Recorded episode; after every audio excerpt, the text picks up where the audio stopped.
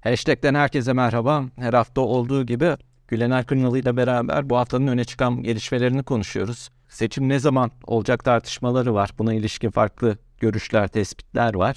Bir bunu konuşacağız. Öte yandan ekonomideki son görünümü, görünümü masaya yatıracağız. Gülener selamlar merhaba. Merhaba Sinan. Birçok tartışma var. Dolu dolu bir program hazırladık esasında. Bu tartışmaların merkezinde sanıyorum seçim ne zaman olacak tartışmasını koyabiliriz. Seçime evet. ne zaman olursa olsun çok az bir zaman kaldı. Bir taraftan tarih tartışmaları, bir taraftan aday tartışmaları. Son olarak Cuma sabahı İyi Parti Genel Başkanı Meral Akşener Fox'ta İlker Karagöz'de Çalar Saat'e katıldı.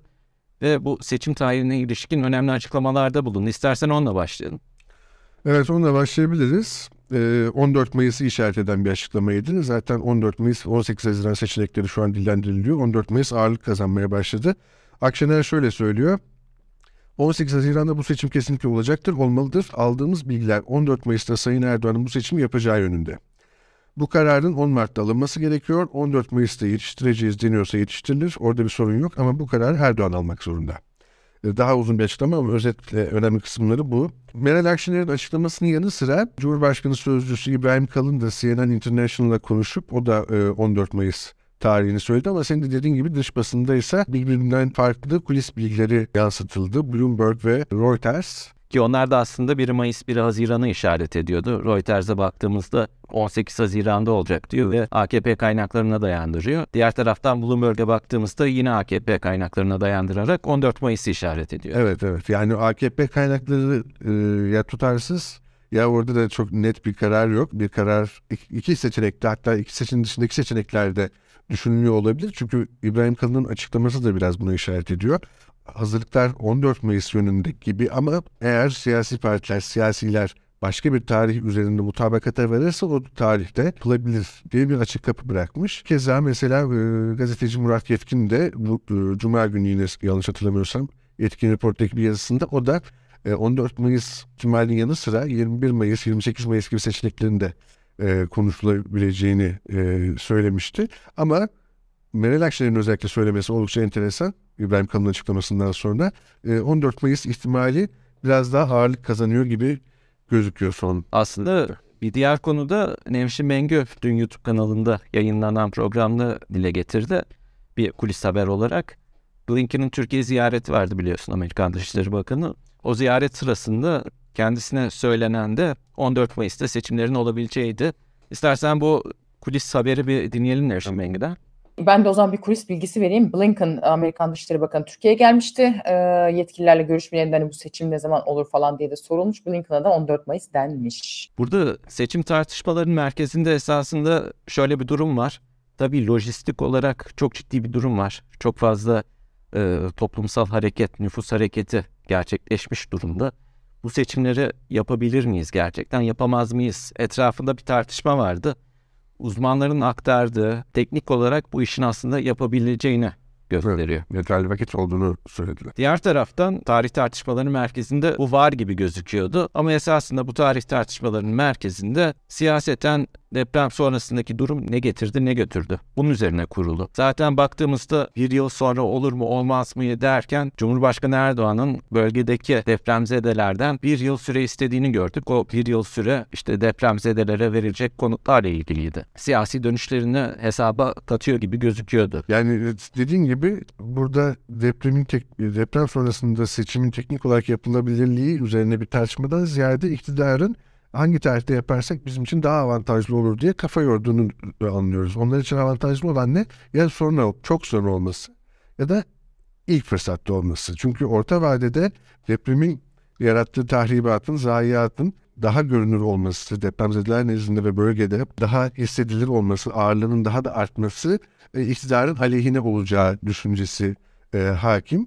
Kadarı iktidar açısından baktığımızda rasyonel. Ama ben yine de kendi adıma gidip orada e, deprem bu kadar tazeyken, depremin acıları daha yaraları sarılmamışken, e, nasıl bir anlatı sunacak, nasıl bir söylem geliştirecek özellikle deprem bölgesinde e, bunu anlamakta zorlanıyorum. Ama görünen o ki e, dediklerinden Erdoğan'ı anlıyoruz ki daha çok yine e, onlar yapamaz ama ben yaparım bu depremin yaralarında ben sararım e, söylemi ağır basacak gibi gözüküyor. Tabii zaten e, Murat Yetkin'in yine programlarında dile getirdiği konu olarak Erdoğan'ın seçim kampanyasında bir değişikliğe gideceği ve retorik olarak seçim kampanyasını deprem sonrasında atacağı adımlar üzerine vuracağı. Merkezine depremi alacağını söyledi. Tabii bununla beraber şunu da değerlendirebiliriz. Deprem öncesinde zaten ekonomi çok kötü bir durumdaydı. Ee, seçim ekonomisiyle, popülist ekonomik politikalarla ekonominin olumsuz tablosu bir süreliğine bertaraf edilerek vatandaşları memnun etme yoluna gidiyordu iktidar. Tabii. Ve bunun yaratacağı pozitif etki sönümlenmeden. Evet, yılbaşı dönemindeki gelen zamların ve yeni düzenlemelerin etkisi Aynı. baharda sönümlenmeden dediğim gibi. 14 Mayıs tarihi zaten ona paralel olarak belirlenmişti. Şimdi baktığımızda deprem zaten kötü olan ekonomi üzerine yeni yükler getiriyor. Bütçe tarafında işte e, hükümetin devletin atacağı adımlar tarafında ciddi handikaplar var. Ve buna bağlı olarak senin de dediğin gibi süre uzadıkça eğer ki depremzedelere verilecek konutlar gibi konular gerçekleşmediği takdirde, o kadar uzun bir süreye ulaşılmadığı takdirde ara dönem iktidar açısından pek olumlu olmayacak. Evet, en dezavantajlı dönem gibi gözüküyor. Dün mesele ekonomide Semih Sakallı, Gelecek Partisi Genel Başkan Yardımcısı Kerim Rota ile konuştu. Kerim Bey'in de söylediği aslında ekonomik sistem 3-4 ay dayanabilir mi, dayanamaz mı üzerineydi. İstersen o bölümü izleyelim programı. Şimdi öncelikle tabii kur korumalı mevduatta bir kayışın olduğu belli. Döviz mevduatından e, kur korumalı mevduatı, Merkez Bankası'nın kur korumalı mevduatına bir kayış olduğu belli. Bu da şunu ortaya e, koyuyor ki aslında Merkez Bankası kovasına giren döviz miktarı artıyor. Bu kova iki şeyle doluyor. Bir, ihracatçılardan satın aldıkları dövizlerle haftalık 2 milyar dolar civarında olduğunu düşünüyorum. E, ikincisi ise KKM ile. Buna rağmen rezervlerindeki düşüş ise e, satış hızının artmasından kaynaklanıyor. Biraz evvel e, bunu söylemeye çalışmıştım. Yani e, kuru bu seviyede tutmaya kalktığınız sürece kovanızı ne kadar hızlı doldurursanız doldurun daha hızlı daha büyük e, deliği kapatmak durumunda kalıyorsunuz. E, ve böylelikle rezervler e, satılıyor. Ve rezervler satılırken de e, ithalat talebinin çok arttığını ben düşünüyorum. Yani bunu tabii ki Ocak e, dış ticaret verilerinin özel özür dilerim Şubat dış ticaret verilerinden göreceğiz. E, altın ithalatı dahil e, ithalat talebinin çok arttığını görüyorum. Kredilerin e, ulaşabilen firmalar açısından da çok ciddi bir stok eğilimi e, görüyorum. Böyle olunca aslında biz şunu yapıyoruz. Yurt içindeki dövizi dövize endeksliyoruz. Gelen dövizi de e, ithalat yapmak için cari açık ve dış ticareti finanse etmek için Merkez Bankası rezervlerinden harcıyoruz. Kesinlikle sürdürülebilir olmayan bir model. Evet. Yani şimdi döviz uzun zamandır sabit dolar. İçerideki enflasyon aylık işte yüzde altı buçuk açık. 4, 4, ayda 3,5 4 4 4 4 ortalaması 4 4,5 diyebiliriz. Yani çok ciddi bir maliyet artışı esasında ama yani burada ihracatçıda hani çok övündüğümüz ihracat ne oluyor? E, beklenti enflasyonunun çok e, beklenti kanalının çok e, bozulduğunu gösteriyor. Yani bugün kurların sabit kalmasından dolayı fiyatlarını bir ay sabit bırakayım diyen hiçbir üretici, satıcı, esnaf e, bulamıyorsunuz. Kiralarda aynı şekilde. Bu beklentiler sebebiyle yani kurların yukarı gideceği beklentileri ve enflasyonun burada durmayacağı beklentileri sebebiyle muazzam bir beklenti kalın negatif e, çalışıyor. İhracatçılar açısından da kurlar sabit kaldıkça e, aslında yurt dışı rekabetçilik e, azalıyor.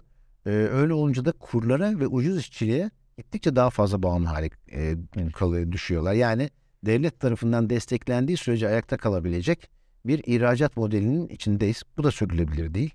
E, yani Türkiye'de Allah'tan seçime e, 3-4 ay kaldı.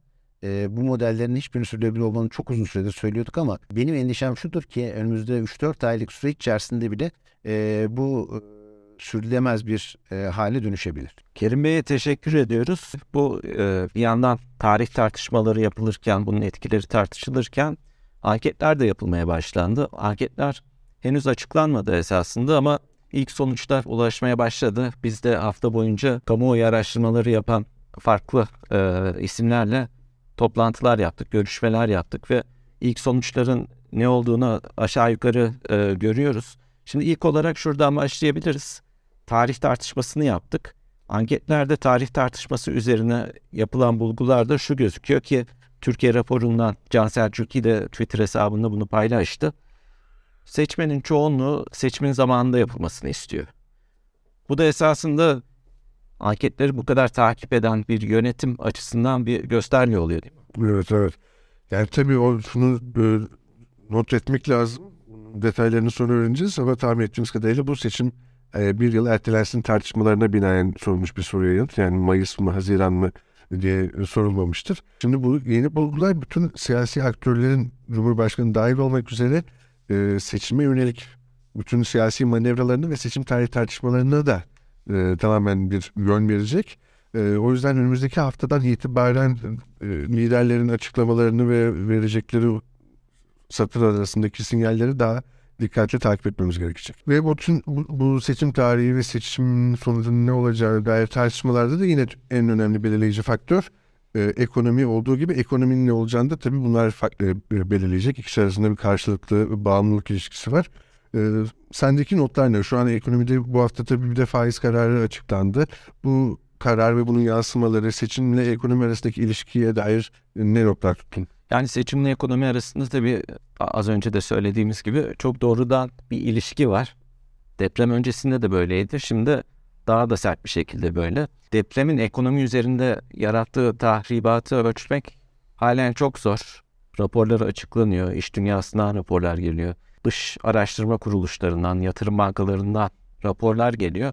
Bu raporlardaki belirsizliği yaratan handikap unsur şu ki e, henüz hasarın tam olarak net olarak bilinmediği bir dönemdeyiz. Ancak şunu biliyoruz ki ekonomik büyüme açısından çok olumsuz bir tablo ortaya çıkacak. Evet bağışlar toplanıyor. Evet farklı kaynaklardan para bulunuyor. Ancak buna rağmen devletin bütçesinden ciddi bir harcama yapılacak. Bu da ilk etapta bütçeyi etkileyecek ve büyüme üzerinde bir tehdit getireceği görülüyor. Ee, bu hafta açıklanan raporlara baktığımızda bütçe tarafında yapılacak mali harcamaların milli gelirin %5'ine kadar ulaşabileceği belirtiliyor ve 2023 içerisinde nasıl bir etki olacak büyümede diye baktığımızda şu an yapılan hesaplamalardaki Bloomberg'de de yayınlandı bu hesaplamalar. Milli gelirin bir puan düşebileceği belirtiliyor. Bununla beraber senin de işaret ettiğin gibi bu hafta Merkez Bankası haftasıydı. Ve Türkiye Cumhuriyet Merkez Bankası Para Politikası Kurulu toplantısında faiz kararını açıkladı. 50 bas puanlık bir indirime gitti faizde. Bu son günlerde beklenen bir konuydu. Beklendiği şekilde geldi.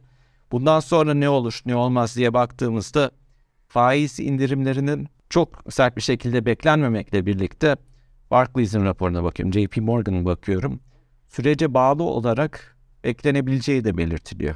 Bu sürpriz olmayacağı belirtiliyor. Tabii burada her iki kuruluşun da altını çizdiği ve bizim de programlarda sıklıkla dile getirdiğimiz konu e, bu para politikasındaki unsurların, faiz kararlarının para politikası aktarım mekanizmasıyla bağının büyük ölçüde kesilmiş olduğu ve dolayısıyla alınan bu kararların biz etkilerini görmekte zorlanıyoruz haliyle. Tüm bunlar yaşanırken tabii ki merkezde seçim ve seçim tarihi var. Seçim ne zaman olacaksa o zaman üzerinden bütün senaryolar oluşturuluyor ve tüm bu kuruluşlar hesaplamalarını yaparken bir tarihi baz alarak yapıyor. Seçim tarihi uzadıkça öncesinde hükümetin atacağı adımlar değişecek veya seçim sonuçlarını bildiğimiz takdirde o zaman seçim sonrasında gerek para politikası anlamında, gerek maliye politikaları anlamında, gerekse e, ekonomik dengeler anlamında ne bekleyebileceğimizi daha iyi göreceğiz. Örneğin enflasyon konuşuyoruz. Depremin enflasyonist etkisi fazlasıyla olacak ve enflasyon dengesi tümüyle deprem öncesine göre değişeceğini görüyoruz. Buna paralel olarak kur tarafına baktığımızda kur tarafında da e, farklı senaryolar var. Ve dediğim gibi bu senaryoların merkezinde seçim tarihi var. Geçen hafta Ankara sayfasında gazeteci Erdal Sağlam bu konuya değindi. Standart Chartered'ın bir raporu açıklandı ve seçim sonuçlarına bağlı olarak dolar TL'nin 20'den 35 seviyesine kadar değişkenlik gösterebileceğini görüyoruz. İstersen bunu bir izleyelim. Standart Chartered'ın bir raporu çıktı. Ee, eğer seçimde Haziran'da muhalefet kazanırsa yani ortodoks politikalara geri, yeniden geri dönüş olursa yıl sonu dolar kuru 20 lira olur diyor. Ama mevcut yönetim devam ederse 2023 sonunda dolar kuru 36 lira olur. Evet gerçekten Erdal Bey'e de teşekkür ediyoruz. Önemli notlar paylaştı. Seçim tarihi ve seçim sonrasında oluşacak tablo ekonomideki tüm parametreleri derinden etkileyecek. Bunu da takip etmeyi sürdüreceğiz. Önümüzdeki haftada bu seçim tartışmalarını da takip edeceğiz tabii ki. Sonuç olarak iki buçuk üç aylık bir süreçten bahsediliyor. Bilemedin dört aylık bir süreçten bahsediliyor. Aday yok, tarih yok. Evet. İzleyeceğiz. Önümüzdeki hafta 2 Mart'ta bir de e, muhalefetin toplantısı olacak e, Millet İttifakı'nın. O da muhalefetin adayına dair belirleyici bir toplantı olabilir. Artık önümüzdeki bir iki hafta seçime dair birçok şeyin netleştiği bir e, döneme giriyoruz diyebiliriz. İstersen burada noktayı koyalım. Önümüzdeki hafta kaldığımız yerden devam ederiz. Değerli izleyiciler, Hashtag programının sonuna geldik. Önümüzdeki hafta görüşmek üzere. Hoşçakalın.